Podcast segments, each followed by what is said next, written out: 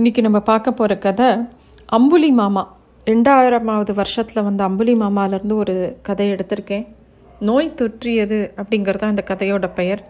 இதை எழுதினவர் வே. கிருஷ்ணன் அப்படிங்கிறவர். இந்த அம்புலி மாமாவோட பதிப்புகள்லாம் சில இது ஆன்லைனில் பிடிஎஃப் ஃபார்மேட்டில் கிடைக்கிறது. அதை எடுத்து படிக்கலாம். குழந்தைகளுக்கும் அது மூலமாக கதை சொல்லலாம். இந்த கதை எப்படி ஆரம்பிக்கிறதுனா ஒரு காட்டு பக்கத்தில் ஒரு ஊரில் கைலாசம் அப்படிங்கிற ஒரு கைகராசிக்காரன ஒரு வைத்தியர் இருக்கார். அவர் தங்கிட்ட வர நோயாளிகளுக்கெல்லாம் நல்லா சிகிச்சை பார்த்து அவங்க கொடுக்குற பழத்தை வாங்கிப்பார்.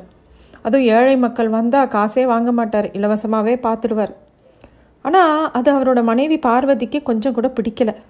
இது என்னது?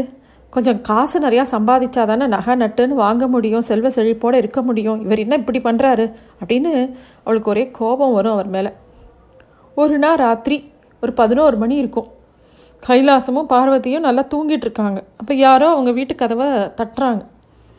போய் பார்வதி கதவை முணு முணுத்துட்டே போய் திறக்கிறா. இந்நேரத்துக்கு யார் நம்ம வீட்டுக்கு? அப்படின்னு பார்த்தா வாசலில் ஒரு பெரிய ராட்சசன் நிற்கிறான் அவனை பார்த்து பயந்து போய் அலறிட்டா.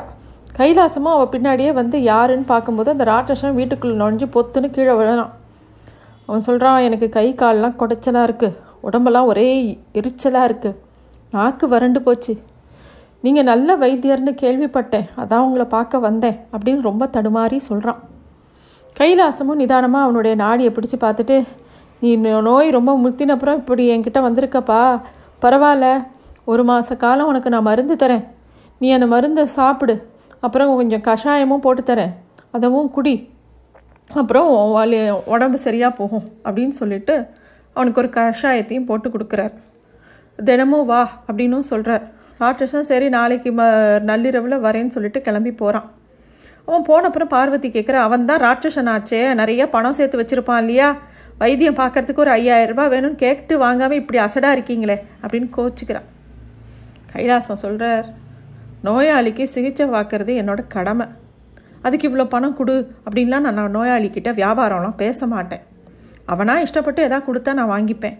அப்படின்னு அவர் சொல்லும்போது பார்வதிக்கு இன்னும் எரிச்சல் வருது. மூஞ்சியை சுழிச்சுட்டு போயிடுறான் சரி இவர்கிட்ட பேசி பிரோஜனம் இல்லை நேராக ராட்சசன்கிட்டயே பேசிக்கலான்னு அவர் முடிவு பண்ணுறா மறுநாள் ராட்சசன் வந்தபோது பார்வதி அண்ணா வைத்தியம் பார்க்க தினமும் வைத்தியருக்கு நூறுரூபா கொடுக்கணும். இன்னைக்கு நீங்கள் கொண்டு வரலை. நாளையிலேருந்து முதல்ல காசு கொண்டு வாங்க. வெறும் வராதிங்க வராதீங்க. அப்படின்னு சொல்கிறான் இது கேட்டவுடனே ராட்சசனுக்கு கோபம் வருது. இதை பாரு அண்ணன் தம்பின்லாம் உறவு முறை வச்சு பேசாத. பணம் பறிக்க முயலாத. யாரிடம் எவ்வளோ பணம் இருக்குன்னு கண்டுபிடிச்சி அதை அவங்க பிடுங்கிறது தான் என் வேலை. என்கிட்ட யாராவது பணம் கேட்டாங்கன்னு வச்சுக்க அவங்கள கொண்டு சாப்பிட்டுடுவேன் அப்படின்னு கோபமாக சொல்கிறான் அந்த ராட்சசன். இதை கேட்ட உடனே பார்வதி கொஞ்சம் பயந்து போயிடுறா வாயை முடிக்கிறா. இனிமேல் இந்த ராட்சசன் கிட்ட பேசி பயன் இல்லை. இவன் எங்கே தங்கியிருக்கான்னு பார்த்து அவன் சேர்த்து வச்சிருக்கிற பணத்தை எப்படியாவது எடுத்துகிட்டு வந்துடணும் அப்படின்னு மனசுக்குள்ளே தீர்மானம் பண்ணுறான் ரெண்டு நாட்களுக்கு அப்புறம் அவள் தன் கணவன் கிட்ட சொல்கிறா நான் என் பிறந்த ஊருக்கு போயிட்டு வரேன் நான் வரத்துக்கு ரெண்டு மூணு நாள் ஆகும் அப்படின்னு சொல்லிட்டு வீட்டை விட்டு கிளம்பி போகிறா ஆனால் அவள் பிறந்த ஊருக்கு போகாமல் அந்த ஊர் எல்லையிலேயே ஒரு இடத்துல தங்கி மறைஞ்சு பார்த்துக்கிட்டு இருக்கான் அன்னைக்கு ராத்திரியும் ராட்சசன் வைத்தியரோட வீட்டுக்கு வந்து மருந்து சாப்பிட்டுட்டு காட்டுக்குள்ளே போகிறான் அந்த ராட்சசன் போகும்போது அவள் பின்னாடியே போகிறா பார்வதி. அவன் அந்த குகை எங்கே போகிறான் அவன் வீடு எங்கே இருக்குது எல்லாம் பார்த்து வச்சுக்கிறான் ராட்சசனோட குகையை பார்த்து கண்டுபிடிச்ச உடனே எல்லாம் இருட்டி போச்சு. திருப்பியும் தான் இருந்த இடத்துக்கே வந்துடுறான் மறுநாள் ராட்சசன் மருந்து சாப்பிட போகிற நேரமாக பார்த்து ராட்சசன் குகையில் இரு இல்லாத சமயமாக பார்த்து நேராக அந்த குகைக்குள்ளே போய் பார்க்குறா. அங்கே நிறைய பைகளில் தங்க காசு தங்க நகைகள் நிறைய செல்வங்கள் இருக்குது உடனே மகிழ்ந்து போகிறா இவ. அப்படியே தூக்க முடியாமல் தூக்கிண்டு இருக்கிற இடத்துக்கு கொண்டு வந்துடுறா. மறுநாள் காலையில் கைலாசமோட வீட்டுக்கும் அந்த பணத்தை எல்லாம் மூட்டை மூட்டையாக தூக்கின்னு வந்துடுறா பார்வதி. அப்போது கைலாசம் இவரை பார்க்கல. அவர் பின்பக்கம் கிணத்தங்கரையில் குளிச்சுட்டுருக்கார் தான் வந்ததை அவர் பார்க்கலன்னு நல்லா உறுதி பண்ண அப்புறம் பலன் மேலே ஒரு இடத்துல இந்த பணத்தை மூட்டையெல்லாம் பண மூட்டை நகை மூட்டை தங்க நாணயங்கள் மூட்டை எல்லாத்தையும் அப்படியே ஒதி ஒ நல்லா ஒழிச்சு வைக்கிறா. அப்புறமா ரொம்ப களைப்பாக இருக்குது பேசாமல் போய் கட்டிலில் படுத்துண்டுறா குளிச்சுட்டு வந்த கைலாசம் கட்டிலில் படுத்திருக்கிற தன்னோட மனைவியை பார்த்து நீ எப்போ வந்த? ஓ உடம்புக்கு என்ன? அப்படின்னு அவளை தொட்டு பார்க்குறாரு. அவளும் எனக்கு ஒரே கை கால் குடைச்சல் உடம்பெல்லாம் எரிச்சலாக இருக்குது நாக்கு வறண்டு போச்சு அப்படிங்கிறா. கைலாசம் ஆச்சரியமாக இது ராட்சசனுக்கு வந்த நோயாச்சே உன்னை எப்படி தொட்டு தொட்டுன்றது? அப்படின்னு அவனுக்கு கொடுத்த மருந்தையே இவளுக்கும் கொடுக்குற. ரெண்டு மூணு நாட்களில் நீ கு- குணமாயிடுவ இதை சாப்பிடு அப்படின்னு கொடுக்குற. அவளும் அந்த கஷாயத்தெல்லாம் சாப்பிட்ற.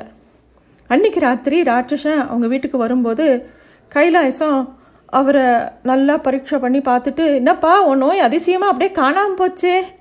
இதுமே உனக்கு மருந்தே தேவையில்லை. நீ குணமாயிட்ட. நிம்மதியாக போ அப்படின்னு சொல்கிறார் அப்போது அந்த ராட்சசன் வந்து சொல்கிறான் ஆமாம் வைத்தியரே நான் நல்லா ஆயிட்டேன். எனக்கு எப்படி குணமாச்சுன்னே தெரியல. உங்கள் மருந்துனாலையா எப்படின்னு தெரியல. நான் முதல்ல இந்த காட்டை விட்டே போக போகிறேன் நான் இருக்கிற இடத்த யாரோ தெரிஞ்சுக்கிட்டாங்க. நான் இது வரைக்கும் சேர்த்து வச்சுருந்த நகை பணம் காசு எல்லாத்தையும் யாரோ எடுத்துன்னு போயிட்டாங்க. அதனால் நீங்கள் வைத்தியம் பார்த்துக்கிறதுக்கு கூட எனக்கு நல்லா காசு கொடுக்குற அளவுக்கு என்கிட்ட காசு இல்லை. திருப்பியும் என்கிட்ட நோய் வந்தால் நான் என்ன பண்ணுறது அப்படின்னு கவலையாக கேட்குறான் கைலாசம் சொல்கிறாரு பரவாயில்லப்பா. மறுபடியும் நோய் வந்ததுன்னா என்கிட்ட வா நான் உனக்கு மருந்து தரேன். இப்போ நிம்மதியாக இரு போ அப்படின்னு அனுப்பிச்சி விட்றார் அப்புறமா அவர் தன்னோட மனைவி கிட்ட பாத்தியா இந்த அதிசயத்தை? அவனோட பாவப்பணம் அவனை விட்டு போனதுமே அவனோட நோயும் போயிடுத்து பாத்தியா? அப்படின்னு சொல்கிறார் அப்போ தான் பார்வதி சொல்கிறா அந்த நாய் அந்த நோய் ராட்சசங்கிட்டேருந்து என்கிட்ட வந்துருச்சு அப்படின்னு சொல்லிட்டு அவனுடைய பாவ பணத்தை நான் தான் திருடிட்டு வந்து நம்ம வீட்டோட பரன் மேலே வச்சுருக்கேன். அதையெல்லாம் தலையில் சுற்றி எங்கேயாவது தூக்கி எறியணும் அப்படின்னு ரொம்ப முடியாமல் சொல்கிறா கைலாசமும் அவள் இது வரைக்கும் அவள் என்னெல்லாம் பண்ணினான்னு சொன்னதெல்லாம் விரிவாக கேட்டப்புறம் கவலைப்படாத. நீ எடுத்துன்னு வந்த பணத்தை எல்லாம் கிராமத்து மணியக்காரர்கிட்ட கொண்டு போய் கொடுத்துடலாம்.